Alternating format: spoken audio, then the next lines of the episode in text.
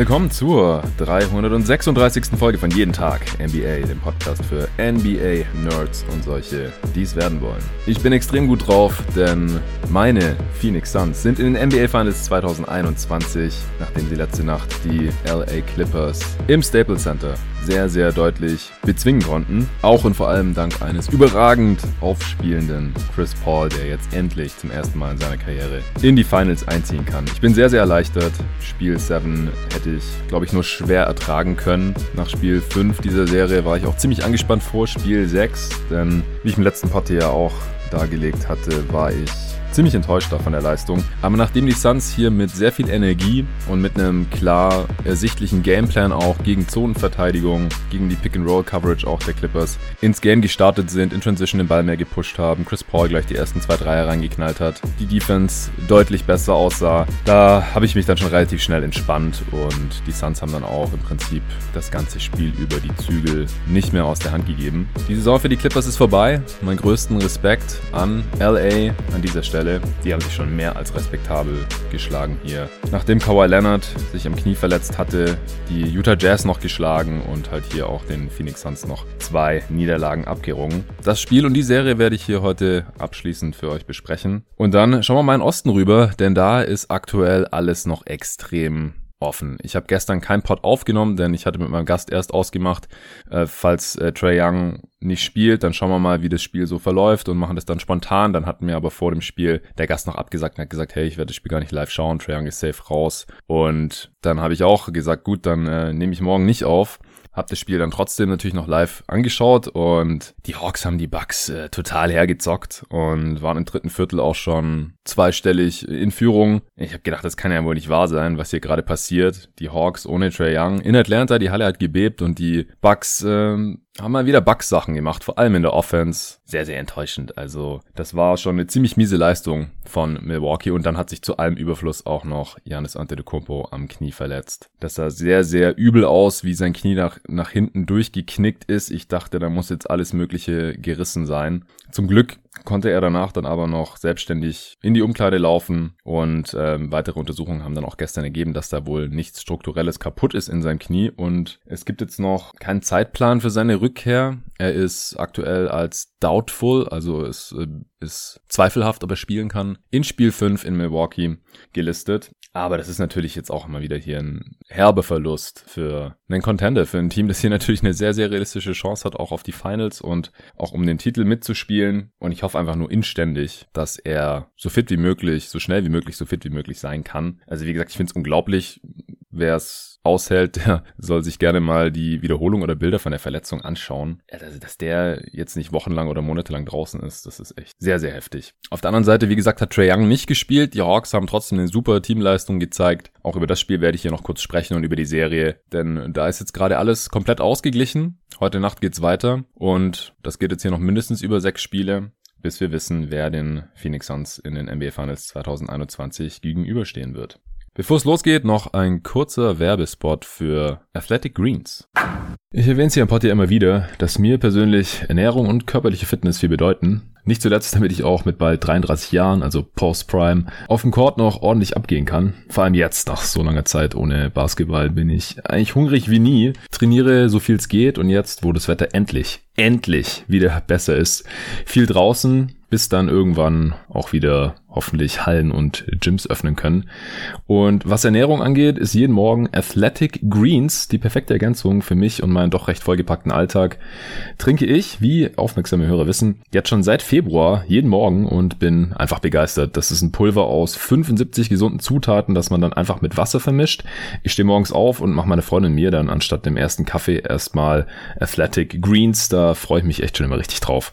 Klingt interessant. Als Hörerin oder Hörer meines Podcasts bekommst du jetzt auf athleticgreens.com slash jeden Tag NBA wieder ein exklusives Angebot. Also es schmeckt wirklich lecker und hat direkt als allererstes alle täglichen Nährstoffbedürfnisse mit einem Löffel abgehakt. Das allein fühlt sich schon gut an, aber ich bin auch merklich fitter, mental und körperlich. Es hilft der Verdauung, unterstützt das Immunsystem und boostet die Regeneration. Also echt nice. Wenn du Bock auf die Morgenroutine nicht nur von meiner Wenigkeit, sondern von diversen Triathleten, Olympioniken, anderen Profisportlern, Fitness- und Gesundheitsexperten hast, dann probier es einfach mal aus. Mit einem Abo bekommst du Athletic Greens jeden Monat an die Haustür geliefert. Das Abo kann jederzeit gestoppt werden und innerhalb der ersten 60 Tage gibt sogar eine Geld-Zurück-Garantie. Im Moment gibt's wieder eine Aktion exklusiv für meine jeden Tag NBA Hörerinnen und Hörer. Auf athleticgreens.com slash jeden Tag NBA erhältst du kostenlos einen Jahresvorrat an Vitamin D3 und fünf Travel Packs. Das sind so praktische Tagesportionen für unterwegs zu deinem Athletic Greens Abo dazu. Also nochmal, athleticgreens.com slash jeden Tag NBA. Den Link findet ihr selbstverständlich wie immer auch in der Beschreibung dieses Podcasts. So, das war's schon. Tauchen wir direkt ein in Suns gegen Clippers, Spiel 6. Also meine Hauptsorge, also ich habe mir da nicht wirklich Sorgen gemacht. Ich habe es ja im letzten Pod hier auch gesagt, dass die Suns für mich weiterhin der klare Favorit sind in dieser Serie und dass ich mir beim besten Willen nicht vorstellen kann, dass das Team und Monty Williams jetzt keine Antwort parat haben in Spiel 6. Aber worauf ich als erstes geschaut habe, war einfach Stimmenergie und Fokus von Anfang an dieses Mal. Gräbt man sich da nicht direkt wieder einen Rückstand von 10, 15 Punkten. Und das hat definitiv gestimmt. Und auch wie sieht der Gameplan aus? Sieht man mal wieder ein paar offensive Sets, denn das war im letzten Spiel irgendwann komplett verloren gegangen. Man hat die ganze Zeit nur versucht, irgendwie die Switches zu attackieren, Mismatches zu attackieren. Die Offense ist total stagniert, der Ball hat sich nicht mehr bewegt und es war unterm Strich dann auch einfach zu ineffizient. Und heute das erste Play war direkt äh, gegen die Zonenverteidigung der Clippers. Weakside Screen gegen, äh, für Michael Bridges, der dann einen easy Dunk hatte. Dann bei der nächsten Gelegenheit hat, Gelegenheit hat Devin Booker in Transition attackiert. Das hat mir sehr gut gefallen. Und der Chris Paul hat direkt einen Spot-Up-Dreier reingenagelt und dann äh, auch einen Pull-Up-Dreier aus dem Pick and Roll, um die äh, Shot Clock Violation zu verhindern. Auf der anderen Seite hatten die Clippers ein paar aus meiner Sicht zu einfache Layups. Da kam die Rotation zu spät oder gar nicht in der Defense der Suns. So gab es zwei Layups für Patrick Beverly. In Transition äh, hatte Paul George ein einfaches Finish, wo keiner so wirklich den Weg zum Korb zugemacht hat. Aber unterm Strich sah auch die Defense der Suns direkt besser aus. Die Suns sind 15 zu 9 weggezogen. Also konnten dann den Spieß ein bisschen umdrehen im Vergleich zum vorherigen Spiel. Das Spiel blieb dann erstmal noch relativ knapp, auch weil Devin Booker direkt einen Schrittfehler begangen hat, einen Offensivfoul gepfiffen bekommen hat. Und das hat Booker ja manchmal, wenn er versucht zu übernehmen, dass er da ein bisschen überdreht und in einer Halbzeit auch gerne mal 5, 6 Turnovers fabriziert. Das war heute nicht der Fall. Also er hatte diese zwei und dann über das gesamte restliche Spiel in 42 Minuten Spielzeit nur noch einen weiteren. Auch Aitner wurde im ersten Viertel direkt wieder eingebunden, hat aus einem Mix aus Post-Ups und Rolls und Cuts scoren können, hatte früh acht Punkte. Dann kam äh, wieder DeMarcus Cousins rein als Backup Big. Subats äh, konnte übrigens wieder nicht spielen wegen seiner Knieverletzung. Und äh, hatte ich jetzt auch total vergessen zu erwähnen, Cam Johnson konnte auch nicht spielen für die Suns und ich hatte im letzten Pod hier ja noch erwähnt, dass er eigentlich der einzige Spieler der Suns war, mit dessen Leistung ich unterm Strich zufrieden war, der es wirklich gebracht hatte. Und der hat sich jetzt irgendwie erkältet, also hatte eine Non-Covid-Illness und konnte überhaupt nicht spielen. Und auf Seiten der Clippers natürlich neben äh, Kawhi Leonard noch Serge Ibaka, was man nicht vergessen darf, der seit den äh, ersten zwei Spielen in der Mavs-Serie auch kein einziges Spiel mehr machen konnte mit seiner Rückenverletzung, hat jetzt hier eben auch wieder Subats gefehlt. Deswegen Cousins wieder rein. Auch als Aiton noch auf dem Feld stand, also da hat Lou heute ein kleines Adjustment gemacht. Im ersten Viertel hat er Cousins früher gebracht und im dritten Viertel auch anstatt ähm, erstmal Small mit Batum zu gehen, auch Cousins gebracht. Ähm, und Monty hat dann reagiert und Aiton auch länger draufgelassen. Scharic erst später reingebracht, beziehungsweise eigentlich erst in der Garbage Time in der zweiten Halbzeit wieder. Wobei es in dem Spiel dann auch im Matchup Scharic gegen Cousins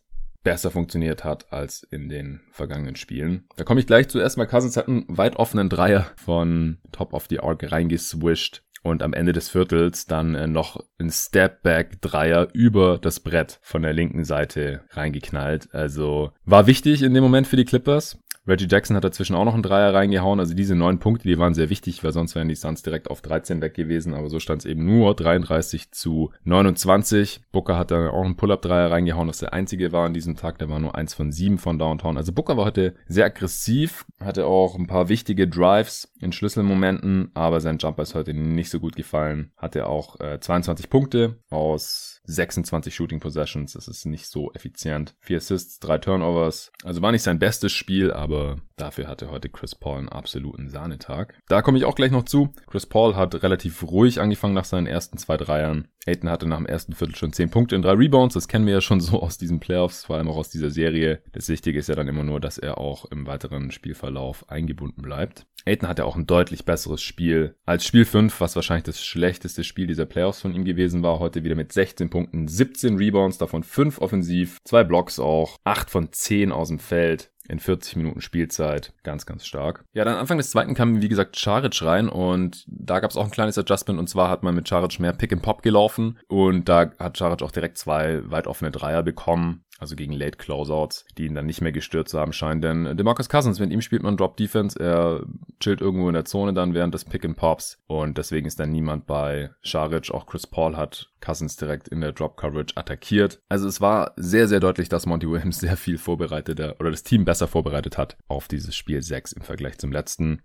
Paul George hatte auch keinen guten Start in dieses Spiel. Und so hatten es die Clippers dann eben auch relativ schwer, dran zu bleiben. Anfang des zweiten waren die Suns dann direkt mit 10 Punkten vorne auf, 45, 35. Dann hat Paul George ein paar Mal Michael Bridges beim Drive einfach überpowered. Da fehlen Bridges einfach noch ein paar Kilo Muskelmasse, wenn George dann wissen will und diesen Vorteil ausnutzt, dann kann er da gar nicht so viel gegensetzen. Deswegen war Tory Craig sehr wichtig hier heute. Der hat auch die meisten Minuten von Cam Johnson im Prinzip direkt absorbiert und hat defensiv einen deutlich besseren Job gegen Paul George auch machen können. Er ist einfach auch kräftiger. Paul George ist ja jetzt nicht äh, super shifty gegen kleinere Gegenspieler, schnellere Spieler, Guards. Die ähm, kann Bridges besser verteidigen, aber gegen Wings ist Craig, gegen Wings, die dann eben auch einen körperlichen Vorteil ausnutzen wollen. Da ist Craig Stand heute noch die bessere Alternative in der Defense. Was auch skurril war, war, dass die Clippers bis relativ weit ins zweite Viertel noch kein einziges Teamfall begangen hatten. Also das ganze erste Viertel noch keins und dann im zweiten auch eine lange Zeit keins. Und ich habe irgendwo aufgeschnappt auf Twitter, ich weiß nicht, ob das während des Broadcasts auch gesagt wurde oder wo das herkam, deswegen könnte sein, dass es nicht stimmt,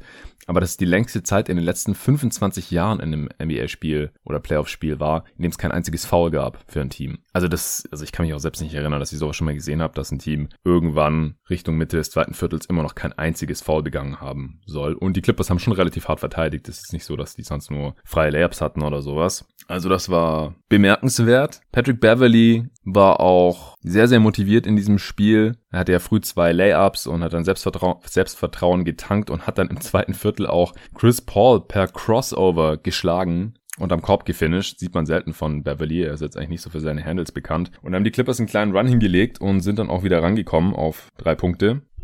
Also sie konnten dann sogar nochmal ausgleichen, kurz nach Mitte des zweiten Viertels. Aber die Suns haben immer wieder Antworten gefunden. Im Pick and Roll hat Aiton einen Screen geslippt, was die Defense der Clippers da ein bisschen gebunden hat in der Zone. Dann konnte Booker direkt an Patrick Beverly vorbeigehen per Drive und ihn fett reinslammen. Wie gesagt, sein Wurf ist heute nicht so gut gefallen, aber solche Aktionen, die waren dann immer wieder wichtig. Dann gab es einen äh, Dreier von Crowder nach einem Aiton Offensivrebound, hat ihn rausgekickt. Crowder war heute mal wieder on fire. Er ist ja sehr, sehr streaky und heute war er eben im richtigen Spiel mal wieder heiß.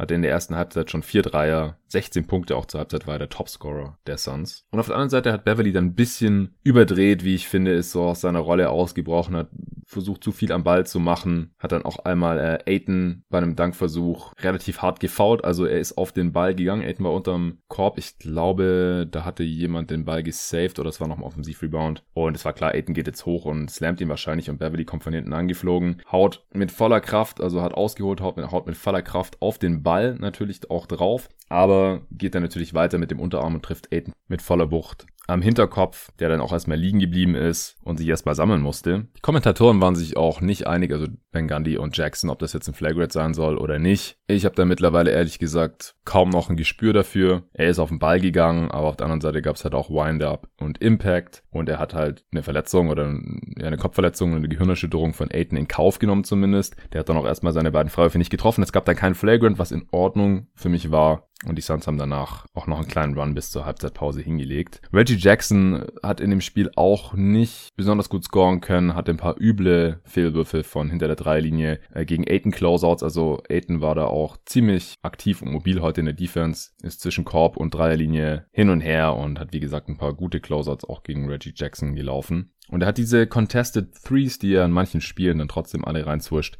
heute nicht konstant verwandeln können. Ja, heute nur zwei von sieben von hinter der Dreierlinie. Zur Halbzeit dann waren die Suns 66, 57 vorne, also mit neun Punkten. Offense sah sehr, sehr gut aus, 143er Offensivrating, True Shooting 68 Prozent, also deutlich, deutlich besser als noch im ersten Spiel. Crowder hatte, wie gesagt, schon vier Dreier für 16 Punkte, Booker 14 Punkte, Paul 10 und 4 Assists, Aiton immer noch bei 10 Punkten. Und was auch noch auffällig war, dass es halt mit Mikael Bridges auf dem Feld deutlich schlechter lief als mit Tory Craig. Der On-Off-Wert, der gibt es vielleicht nicht zu 100% wieder. Also sieht vielleicht noch ein bisschen krasser aus, aber die Defense, wie gesagt, von Tory Craig war schon deutlich besser gegen Paul George als die von Mikael Bridges. Craig daher mit plus 12 also die Suns mit ihm auf dem Feld, die Clippers um 12 Punkte ausgescored und mit Bridges war man bei minus 8. Das ist ein 20-Punkte-Swing. Und in so einem potenziellen Elimination-Game natürlich extrem wichtig. Die Suns haben ihre Dreier stark getroffen, 10 von 17 zur Halbzeit, die Clippers nur 7 von 21, auch noch ein wichtiger Faktor. Und wie gesagt, die Defense der Suns sah auch sehr stark aus. Paul George zur Halbzeit nur 6 Punkte, 3 von 8 aus dem Feld, keinen seiner, seiner 3 Dreier getroffen, 2 Turnovers, Topscorer war Marcus Morris, der wieder ein starkes Spiel hatte, ähnlich schon wie in Spiel 5. Also der scheint sich hier im Verlauf der Serie wirklich von seiner Knieverletzung erholt zu haben. 13 Punkte zur Halbzeit. Jackson hatte 11 zur Halbzeit bei 4 von 10 aus dem Feld. Beverly auch 11 zur Halbzeit. Und Cousins hatte 10 Punkte in 5 Minuten rausgehauen. Ja, Anfang des dritten Viertels, da sind die Clippers erstmal gezielt mehr über Paul George gegangen und der hat aggressiv versucht, Fouls zu ziehen, hat die auch bekommen. Also da habe ich die Linie der Refs kurzzeitig nicht ganz verstanden. Da hat George innerhalb von drei, von unter einer Minute drei Calls bekommen. Bei einem hat Monty Williams dann auch gechallenged, weil Mika Bridges sich sehr sicher war, dass er einen Pull-Up-Jumper von George clean geblockt hatte, einen langen Zweier. Ich habe in der Wiederholung ehrlich gesagt auch nicht wirklich einen Foul erkennen können. Ich konnte jetzt aber auch nicht zu 100% sicher sagen, dass er ihn nicht irgendwie am, am Unterarm berührt hatte. Der Ref auch nicht und deswegen sind sie bei ihrem Call geblieben. Ja, und die Clippers waren nach 2 Minuten 13 Sekunden schon im Bonus. Michael Bridges hat einen Airball bei der nächsten Gelegenheit aus der linken Corner geworfen nach einem Kickout von Aiton und Suns-Fans auf Twitter haben schon gefordert, Michael Bridges sofort rauszunehmen, weil er irgendwie offensichtlich total von der Rolle war. Er hat Monty Williams aber nicht gemacht, was ich auch gut fand, denn später hat er dann einen And-One-Drive gegen Reggie Jackson gehabt und dann auch in Transition noch einen Layup gemacht, während die Suns dann einen wichtigen Run aufs Parkett gelegt haben. Die Suns haben Terrence Mann konsequent werfen lassen, nachdem er die Utah Jazz ja in Spiel 6 noch total verbrannt hatte von Downtown, äh, konnte er jetzt heute in diesem Spiel 6 gegen die Suns das nicht bestrafen, hat aber dann mal einen Closeout sehr stark attackiert und Crowder sein viertes Foul anhängen können, auch weil Aiton da nicht richtig rotiert ist. Da musste Tory Craig reinkommen für den äh, brandheißen Jay Crowder. Der hatte gerade auch erst seinen fünften Dreier getroffen. Da habe ich mir dann kurz ein bisschen Sorgen gemacht. Die Clippers waren auch noch so ungefähr auf zehn Punkte dran zu dem Zeitpunkt. Aber dann äh, kam mal wieder Booker um die Ecke mit einem sehr, sehr starken Drive aus dem Pick and Roll, komplett an Terrence Mann vorbeigegangen und hat ihn hart reingeslammt. Dann war es vorbei mit dem Small Ball bei den Clippers. Die haben dann sehr früh, die waren zu dem Zeitpunkt 13 Punkte hinten. War da so ein bisschen Do-or-Die-Move von Tai Lu, hatte ich den Eindruck. Der Marcus Cousins wieder reingebracht. Der hat dann auch direkt einen Stil gegen Aiton geholt. Aber die Suns haben die Führung dann noch weiter ausbauen können, haben Dreier, Craig hat einen Dreier nach einer Trap gegen Devin Booker reingeknallt, konnte das schön bestrafen. Wie gesagt, Bridges hat ein paar schöne Aktionen. Cameron Payne fand ich heute ein bisschen Licht und Schatten. Es war wichtig, dass er immer wieder mit seinen Drives in die Zone gekommen ist und das ein bisschen attackieren konnte. Aber seine Finishes, die waren heute ziemlich mies. Wurde auch hart von äh, Demarcus Cousins geblockt. Hat nur 15 Minuten gesehen in den 15 Minuten auch sieben Assists gemacht. Das war stark, aber nur drei von neun aus dem Feld für sieben Punkte. Und ich denke auch, dass das ein Grund war, wieso Marty Williams dann eine Zeit lang auch eine Three-Guard-Lineup rausgeschickt hat, weil er, glaube ich, nicht Cameron Payne alleine mit Booker spielen lassen wollte oder mit Chris Paul eben. Und dann haben wir eben äh, Booker, Paul und Payne teilweise auch zu dritt auf dem Feld gesehen. Dann kam noch mal ein kurzer Run, 10 zu 0 Run der Clippers. Muck also Marcus Morris, hat einen Dreier reingeknallt und auch Batum, nachdem Paul George gedoubled wurde, wurde der Ball geswingt auf den Corner 3 und dann stand es äh, 89-82 nochmal auf sieben Punkte ran und dann äh, kam Chris Paul, also der scheint sich in dem Moment gesagt zu haben, nee Freunde, ich mache das Ding heute hier zu in LA, ich komme jetzt in die Finals. Und äh, hat natürlich auch beim ersten Dreier noch nicht geschadet, dass die Clippers irgendwie kurz nicht wussten, ob sie jetzt Zone oder Mann verteidigen. Chris Paul komplett frei stehen lassen haben auf dem rechten Flügel. Der konnte sich noch dreimal überlegen, ob er jetzt wirft oder nicht und hat ihn einfach reingeknallt. Dann waren die Suns mit 10 vorne. In der Offense hat dann Paul George äh, einen Offensivfoul gepfiffen bekommen, weil er einen Ellbogen direkt über Bookers gebrochene Nase gezogen hat. Das hat mir auch schon nur beim Zugucken wehgetan. Booker hat ohne Maske gespielt gehabt, weil er ja auch, seit er die Maske tragen musste, überhaupt nichts mehr getroffen hat aus dem Feld. Die letzten paar Spiele. Er hat dann im vierten Viertel die Maske auch wieder aufgezogen. Aber das war schon, äh, sah ziemlich übel aus kurz, konnte dann aber auch weiter spielen. Dann hat äh, Chris Paul nach einem Switch gegen Cousins in der ISO äh, den komplett vernascht und ist Richtung Korb gekommen, konnte da Richtung äh, dann über Batum auch noch finishen mit dem Layup. Also mittlerweile rechnet auch fast niemand mehr mit Layups bei Paul. Also da geht ja jeder davon aus, dass er irgendwie aus der Midrange zum Jumper hochsteigt. Aber heute ist er halt auch mal zum Korb durchgegangen und hat halt auch die Pull-Up-Dreier reingeknallt. Und nach diesem Finish und äh, Chris Paul und Cousins können sich ja eh schon nicht besonders gut leiden. Da gibt es ja schon x Szenen, wo die irgendwie ein bisschen aneinander geraten sind. Da äh, ist Chris Paul dann halt auch äh, sehr nah, also Korb ist drin, Cousins nimmt den Ball, will Richtung Inbound gehen und Chris Paul geht sehr nah an ihm vorbei und Cousins gibt ihm so einen leichten Ellbogen mit, um sich da so ein bisschen von ihm frei zu machen. Trifft Paul auch, aber Paul verkauft es dann auch sehr, sehr gut, sage ich jetzt einfach mal. Lässt sich hinfallen, und da gab es natürlich ewig Reviews. Im Endeffekt gab es ein technisches Foul gegen Cousins. In der Situation natürlich dann auch ungünstig. Du bist schon mit 12 hinten zu dem Zeitpunkt, glaube ich.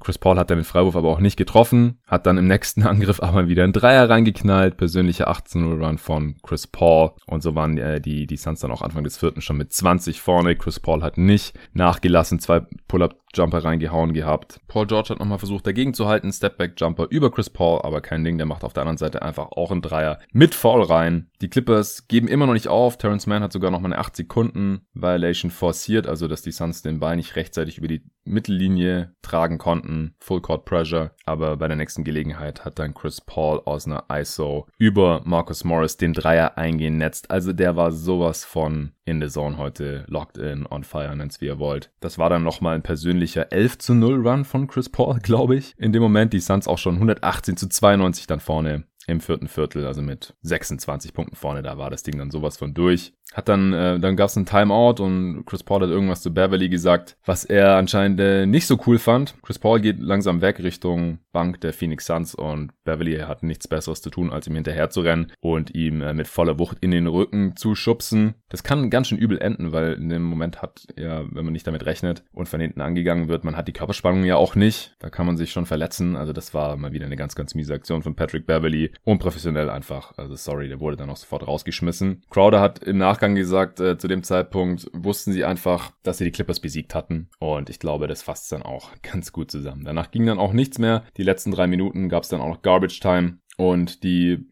Phoenix Suns sind jetzt in den Finals 2021. Ich kann es immer noch nicht ganz fassen. Ich hatte auf die Suns getippt in der Serie, deswegen will ich nicht sagen, ich bin überrascht. Aber jetzt, wo es soweit ist, da fühlt sich schon verrückt an. Also ich will jetzt auch nicht äh, total übertreiben hier, was das Feiern angeht oder so. Wie Crowder so schön gesagt hat, heute wird gefeiert, ab morgen dann wieder Focus. Der Job ist noch nicht erledigt, es gibt noch vier Siege mehr zu holen. Aber Phoenix ist im Prinzip jetzt als Franchise hier, wenn man sich überlegt, die letzten zwölf Monate eigentlich von 0 auf 100 gegangen. Vor einem Jahr, da war noch nicht mehr die Bubble gestartet. Das waren schon so erste Anzeichen, da haben sie ja kein Spiel verloren, 8 und 0 in der Bubble in Orlando. Aber sie sind jetzt nicht umsonst das erste Team, das nach einer Dekade ohne Playoffs, zehn Jahre ohne Playoffs seit 2010, direkt in die Finals marschiert. Das gab's einfach vorher so noch nicht. Sie haben jetzt auch noch Heimrecht in den Finals, also das ist jetzt auch nicht total fluky, dass die jetzt hier irgendwie als äh, 8 Seed oder sowas in die Finals gekommen sind, sondern sie hatten halt die zweitbeste Bilanz der Regular Season in der NBA. Die Jazz sind gegen die Clippers ausgeschieden, die Suns nicht und deswegen haben sie jetzt auch Heimrecht in den Finals. Ja, was bleibt festzuhalten? Super Job von Monty Williams auf jeden Fall. Im letzten Spiel war ich ja ein bisschen enttäuscht von ihm gewesen. Heute hat er wieder gezeigt, warum er einer der besten Coaches der NBA ist. War auch ein sehr schöner Moment da nach dem Spiel, wie er und Chris Paul sich in den Arm lagen. Sie haben ja schon seit langem eine Verbindung, seit ihrer gemeinsamen Zeit in New Orleans. Und ich ganz Monty Williams auch sehr, dass er hier zum ersten Mal in die Finals einzieht. Tyron Lue hat jetzt sein drittes Elimination Game in seiner Karriere verloren. Ich hatte ja im letzten Pod schon drüber gesprochen, wie heftig es ist, dass er sein Team in den wichtigsten Spielen und in den, unter dem größten Druck, den man sich vorstellen kann, im Basketball immer auf Reihe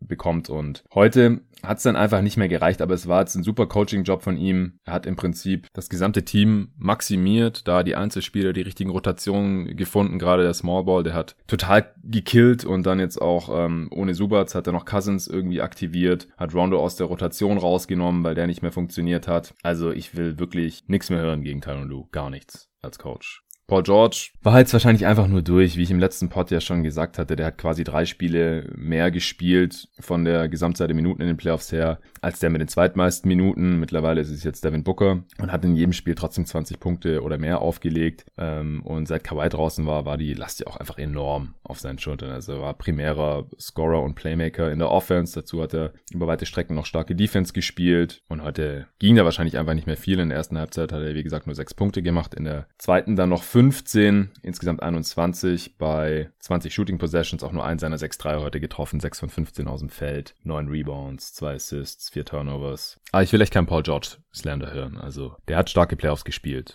Punkt.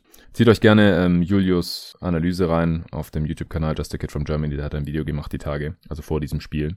Wie gesagt, Reggie Jackson heute auch nicht mehr on fire. 13 Punkte, 8 Assists, aber immerhin auch bei keinem einzigen Turnover. Aber nur 4 von 12 aus dem Feld, 2 von 7 von hinter der Dreierlinie. Bin sehr gespannt, wie es für ihn jetzt weitergeht. Der war auch sehr emotional nach dem Spiel. Ich habe mir da auch die Pressekonferenzen reingezogen und alles. Damals nach seinem Buyout bei den Pistons hatte ihn ja sein bester Kumpel Paul George angerufen er hat äh, zum Minimum dann auch nochmal unterschrieben und hat jetzt über weite Strecken in den Playoffs eigentlich gespielt wie ein Star. Hat auch ganz klar sein Skillset erweitert, ist ein super Shooter geworden, was er bis vor ein, zwei Jahren einfach nicht gewesen war. Und jetzt können ihm die Clippers maximal 10 Millionen zahlen, weil sie halt nach diesen anderthalb Saisons zum Minimum nicht die vollen Bird Rights haben. Und da ist jetzt halt die Frage, geht er vielleicht woanders hin für mehr Kohle? Er ist jetzt gerade mitten in seiner Prime. Deswegen für so ganz junge Teams vielleicht gar nicht so interessant. Ist auch eher ein Scorer als ein Playmaker. Aber das wird äh, auf jeden Fall interessant sein zu beobachten. Auch Nick Batum hat sich ja total rehabilitiert hier. Er war ja auch mal ein Comeback Player of the Year, glaube ich, hier bei den NBA Awards. Auf jeden Fall wird der auch teurer werden. Also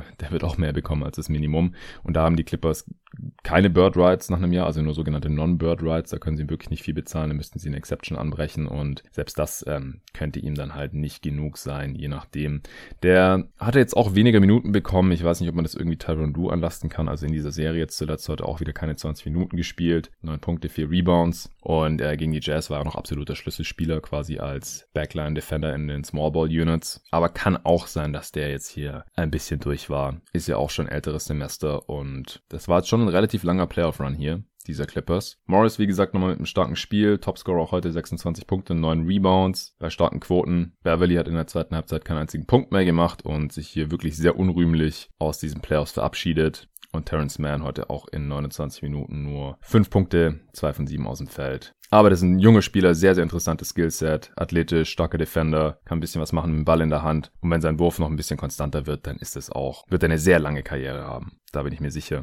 Cousins am Ende 12 Punkte, also der hat nach seinem 10 Punkte in 5 Minuten Outburst da im ersten Viertel oder in der ersten Halbzeit auch nur noch 2 Punkte gemacht. Die Clippers allgemein heute ihre Dreier nicht gut getroffen, 12 von 39 aus dem Feld für 31 Prozent. Das war ja immer wichtig äh, für sie, dass die Dreier fallen, damit sie eine gute Chance haben in dem Spiel. Und da haben die Suns heute einfach auch mehr Wurfglück gehabt. Mal 17 von 31 Dreiern. Das dürfte jetzt die beste Shooting-Performance in diesen Playoffs gewesen sein. Ich glaube, gegen Denver war auch kein besseres Spiel dabei. Waren kaum an der Freiwurflinie, nur 7 von 11 die Suns. Die Clippers 25 von 32, also doppelt so viele Fouls auch gepfiffen bekommen wie die Clippers und trotzdem mit 30 gewonnen. Also am Ende 100 also mit 27. 130 zu 103, den Endscore habe ich noch gar nicht gesagt gehabt, glaube ich. Also es war am Ende wirklich ein waschechter Blowout. Die Suns haben eigentlich jeden Aspekt der Offense dominiert in diesem Spiel. 141er Offensivrating, 66% True Shooting gegenüber 55% bei den Clippers. Turnovers äh, quasi exakt gleich, die Quote und Offensiv-Rebounding auch fast doppelt so viel, also doppelt so hohe Rate, 29 gegenüber 16%.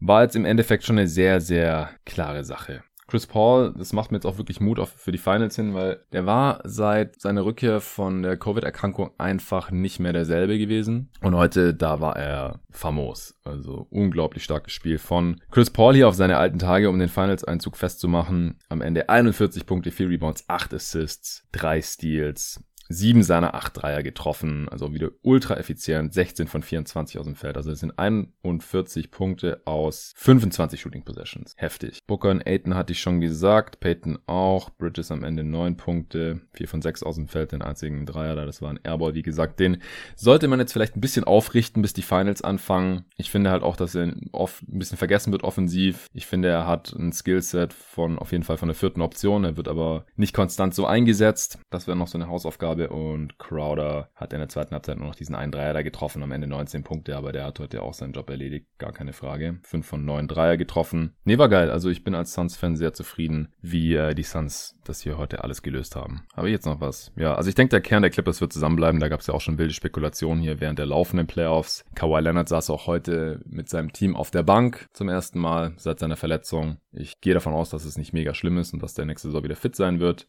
Und den Eindruck, den ich jetzt so von diesem Team gewonnen gewonnen habe, ist, dass es schon eine sehr harmonische Truppe war, eine eingeschworene Truppe und dass die wahrscheinlich auch weitgehend so zusammenbleiben wird. Jetzt muss man halt mal gucken, was die Free Agents machen, was die äh, geboten bekommen. Ich denke, Baumer wird den Geldbeutel aufmachen, soweit es ihm eben möglich ist, aber da sind sie eben ein bisschen eingeschränkt, was die Regularien angeht, was sie Batum und Jackson bieten können. Vielleicht können sie nur einen von beiden halten. Dann muss man sehen, ob Ibaka aus seinem Vertrag aussteigt oder bleibt. Aber ich denke, Kawhi und Paul George, die äh, werden hier weiterhin das Grundgerüst dieser Franchise bilden.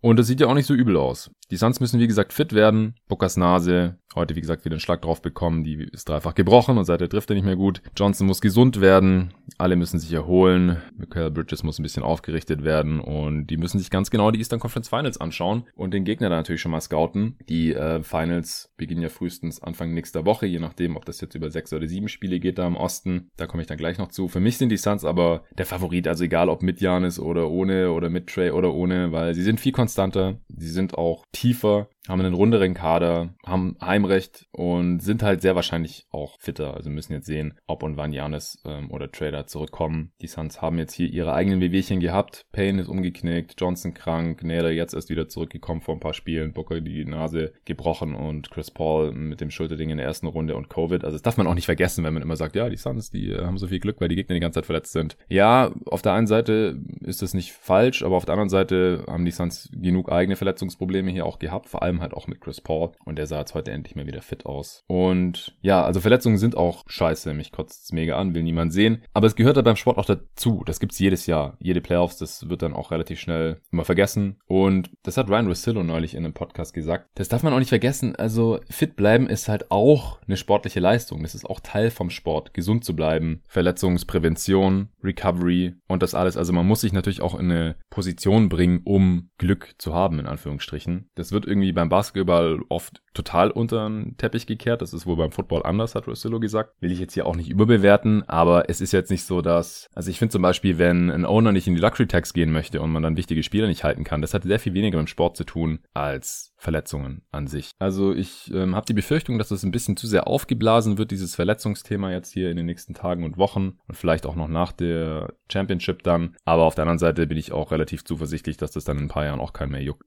und Banners fly forever, wie man so schön sagt. Deswegen mache ich mir da jetzt persönlich als Suns-Fan nicht so den Kopf. Ich hoffe inständig, dass Janis und oder Trey äh, so fit wie möglich werden können und dass wir dann hier das möglichst, das höchst mögliche sportliche Niveau sehen können in den Finals und halt auch jetzt schon in Eastern Conference Finals. Wäre ganz schön.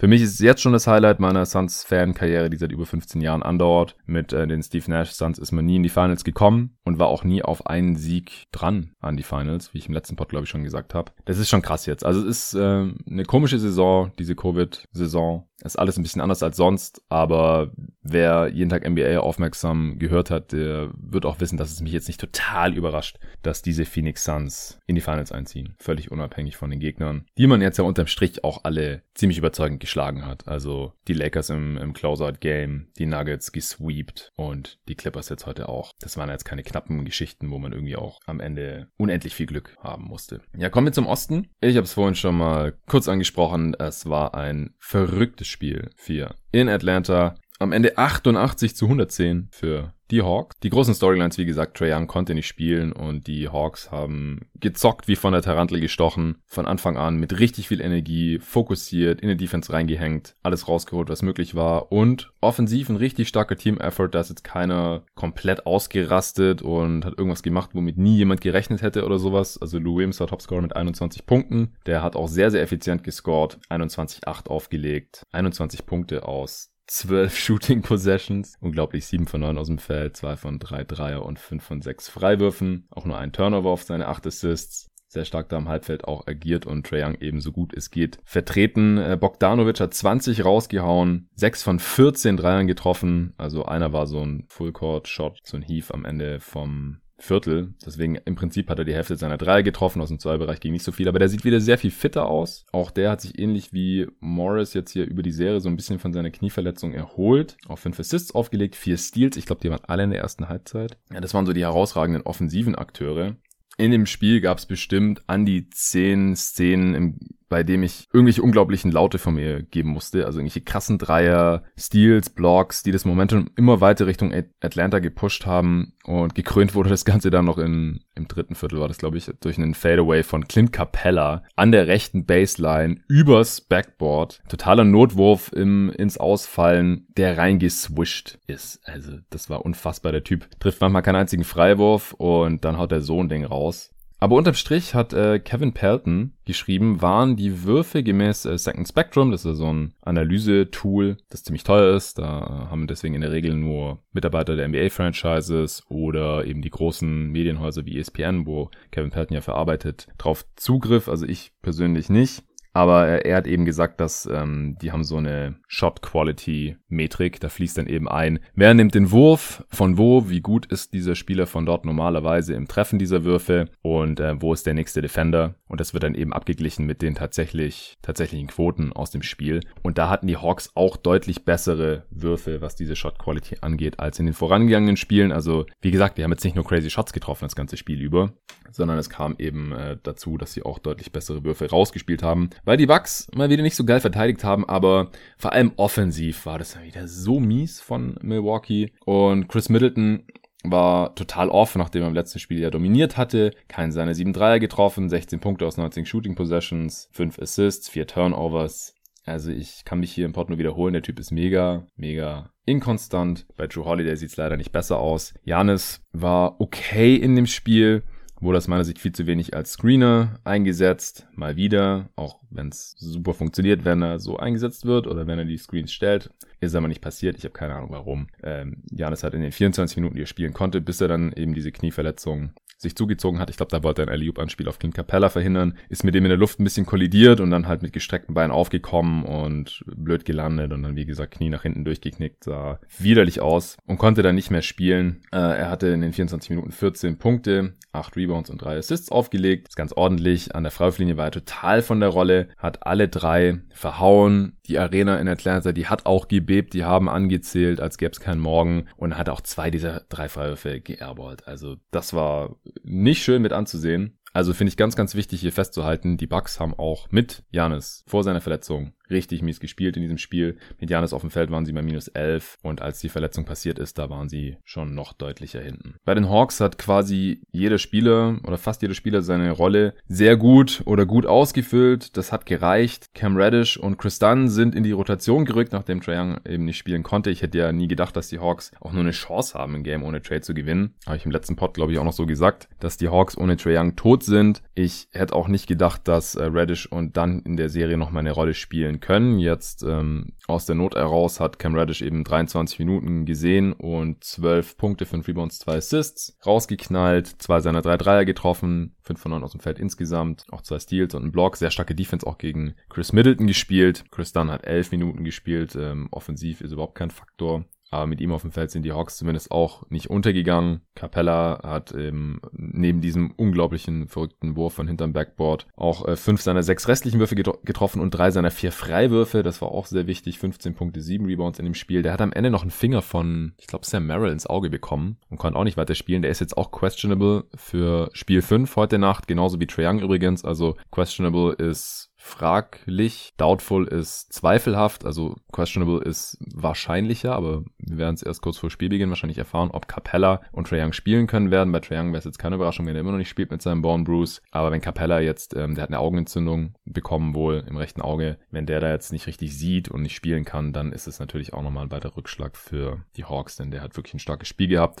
John Collins, nur zwei von acht aus dem Feld. Da hatte ich im letzten Pod gesagt, da muss offensiv mehr kommen. Kam es jetzt nicht. Auch keinen seiner 3-3 getroffen, keinen Freiwurf gezogen. Aber ähm, dass er nur vier Punkte gemacht hat, das ist jetzt hier für die Hawks in dem Spiel nicht weiter ins Gewicht gefallen, auch weil Hörter wieder ganz gut unterwegs war. Der hat zwar nur einen seiner sieben Dreier getroffen, aber aus dem Zweibereich war er stark. Auch der hat gute Defense gegen Middleton gespielt. Sieben Assists auch. Also die Hawks haben den Ball auch einfach sehr gut laufen gelassen. Lou Williams, wie gesagt, acht Assists, Bogdanovic fünf, Hörter sieben. Insgesamt 26 Assists bei 43 Field Goals. Das ist stark. Und wie gesagt, ansonsten war das jetzt kein crazy Game von den Hawks unterm Strich. Die haben nur 34 Prozent ihrer 38 Dreierversuche getroffen, nur 11 von 13 Freiwürfen, also nur 13 Mal in der Linie, ist jetzt auch nicht verrückt. Nur 8 Offensiv-Rebounds. Das ist alles noch im normalen Bereich so. Aber bei den Bucks, da ging halt echt fast gar nichts offensiv. Haben ihre drei mal wieder nicht getroffen. Dann sieht die Offense immer schlecht aus bei denen. 8 von 39 sind 20 Prozent. Auch 15 Turnovers, haarsträubende Dinger dabei. Also, das muss man wirklich nochmal in aller Klarheit sagen. Dieses Spiel, das dürfen die Bucks mal ganz unabhängig von Janis Verletzung niemals verlieren. Gegen die Hawks als Favorit ohne Trey Young.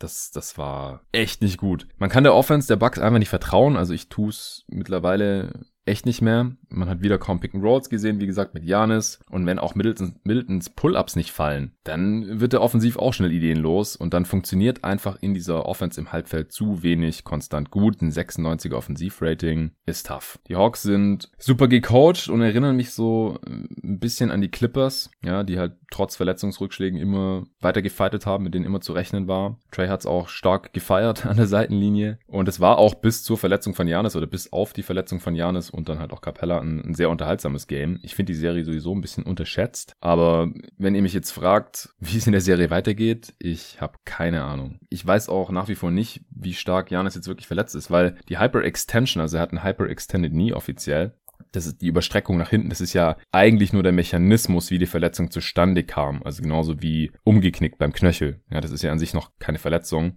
sondern das führt dann zur Verletzung an den Bändern oder am Knochen oder an, an den Muskeln ähm, in anderen Bereichen. Aber es ist wohl nichts Strukturelles kaputt, was sehr, sehr gute Nachrichten sind. Und auf der anderen Seite wäre es halt schon krass, wenn Antetokounmpo diese Playoffs oder halt auch diese Serie nochmal 100%, nochmal bei 100% ankommen würde. Das ist das, was so von den Experten jetzt rauskam. Brian Sutter, äh, Jeff Stotts auf Twitter sind da so die Anlaufstellen und das sagt natürlich, ja. Janis hat schon unterm Strich sehr geile Playoffs gespielt, habe ich im letzten Pod auch schon gesagt und ich habe halt keine Ahnung, wann der Typ zurückkommt und bei Trae Young ist es dasselbe in grün, leider. Also fragt mich was leichteres, wie es weitergeht. Ich weiß ich weiß, dass ich nichts weiß. Oder bevor ich wieder Ärger von Zero von Talking the Game bekomme, ich weiß, dass ich nicht weiß, heißt das wohl eigentlich. Ich bin, bin sehr gespannt, aber eine Prognose abgeben kann ich hier nicht mehr. Sowohl der Tipp, den ich im Pod abgegeben habe, was ich für am wahrscheinlichsten gehalten habe, dass die Bucks in 6 gewinnen, ist noch drin, wenn sie jetzt irgendwie die nächsten zwei Spiele gewinnen. Wahrscheinlich ohne Janis. Ich, ich kann es mir gerade nicht vorstellen, ehrlich gesagt. Theoretisch ist es noch möglich. Mein Geld habe ich allerdings auf die Hawks gesetzt, ehrlich gesagt, weil die Quote war mir viel zu hoch dafür, dass die hier eine sehr gute Chance hatten, meiner Meinung nach. Dann haben sie direkt das erste Spiel gewonnen, als noch alle fit waren. Also alle, die nicht vorher schon verletzt waren, vor der Serie. Dann haben die Bucks zurückgeschlagen in Spiel 2. Dann hat sich Trae Young verletzt und die Bucks haben gewonnen, auch weil Middleton krass war. Dann haben die Hawks ohne Trey Young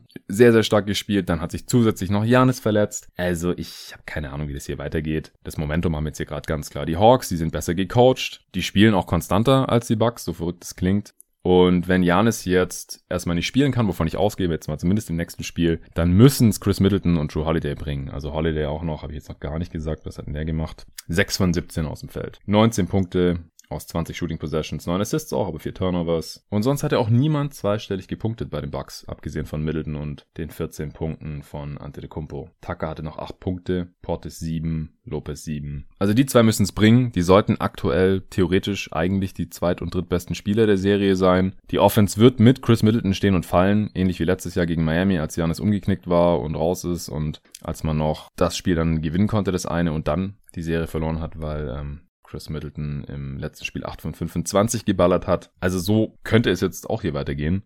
Wer startet für Janis? Portis eventuell oder geht man small, dann schiebt Tucker auf die 4 und dazu dann noch Pat Connaughton in die Starting 5 oder sogar Bryn Forbes. Ich würde mit Connaughton gehen, den ich schon die gesamte Serie starten lassen hätte, anstatt Tucker. Passt von den Matchups einfach am besten. Portis als Backup dann für die 4-5 und Forbes für die Guard-Position. Und dann rutscht vielleicht noch irgendjemand rein in die Rotation. Vielleicht Tanassis Antetokounmpo. Also das wird alles sehr, sehr interessant und spannend hier sein. Leider nicht auf dem allerhöchsten Niveau, aber gut, so ist es halt. Ich werde jetzt heute später mit Arne den ersten Teil des Fragenpots aufnehmen. Ich habe ihm gestern schon die Fragen, die von euch reinkamen, also von den Supportern, weitergeleitet. Der hat schon Bock, der hat schon angefangen vorzubereiten. Das muss ich jetzt auch noch machen. Und dann nehmen wir heute Abend auf ähm, und da werde ich dann morgen früh noch die Analyse von Spiel 5 dieser Serie mit dran packen und das Ding dann für euch raushauen. Morgen Abend nehme ich dann den zweiten Teil der Fragen auf mit Nico. Auch dem habe ich schon einen Teil der Fragen weitergeleitet. Und dann ähm, muss ich mir noch überlegen, ob ich das erst am am Sonntag bringe nach Spiel 6 dieser Serie